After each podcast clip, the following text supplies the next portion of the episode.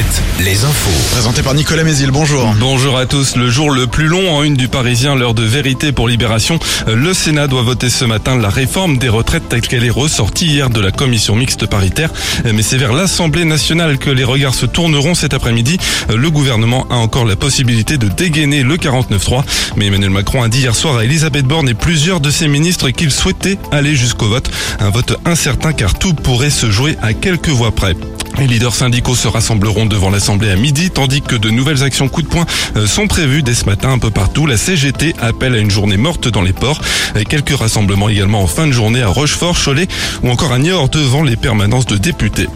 L'épidémie de grippe est repartie à la hausse la semaine dernière, surtout en ville et chez les moins de 15 ans. Les consultations chez les médecins ont augmenté de 40% en une semaine, les hospitalisations de 8%. Nos régions sont toujours au stade épidémique. Et en Vendée, un appel lancé par les pompiers. Après l'incendie d'un atelier de réparation de véhicules à la Meilleretillée mardi, les pompiers avaient installé des outils de mesure de la qualité de l'air pour vérifier l'absence de risque après les dégagements de fumée. Mais l'un de ces outils a été volé. Les pompiers appellent le ou les auteurs à rendre l'objet, sinon une plainte sera déposé à la gendarmerie. Dans le nord de Sèvres, le projet de parc éolien à Loin a reçu un avis défavorable à l'issue de l'enquête publique euh, qui s'est déroulée entre le 5 janvier et le 7 février. Quatre éoliennes doivent être implantées près du lac de Sébron et c'est justement cette proximité et l'impact sur l'environnement qui est pointé. Euh, la préfecture des Deux-Sèvres doit maintenant trancher. Il était le patron du foot français quand l'équipe de France a remporté sa première Coupe du Monde en 1998. Claude Simonet est mort à l'âge de 92 ans dans la nuit de mardi à mercredi à Nantes.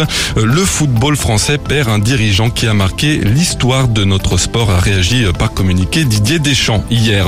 Le sélectionneur de l'équipe de France qui d'ailleurs doit livrer tout à l'heure à 14h la liste des joueurs retenus en équipe de France pour les deux prochains matchs des Bleus.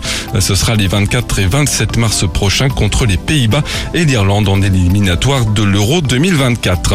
Le hand, les deux Sévriennes de Celles-sur-Belle se sont inclinées 32 à 30 hier contre Mérignac et restent 9e de la Ligue féminine.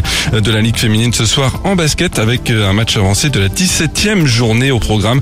Angers reçoit Landerneau.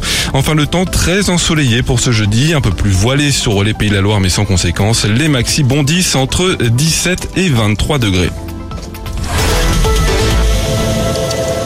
Ce matin sur Alouette, Claudio Capéo réveille tout le Grand Ouest. Et ça fait plaisir. Bonjour Claudio. Bonjour tout le monde. Bonjour Claudio. On est ravis de t'accueillir.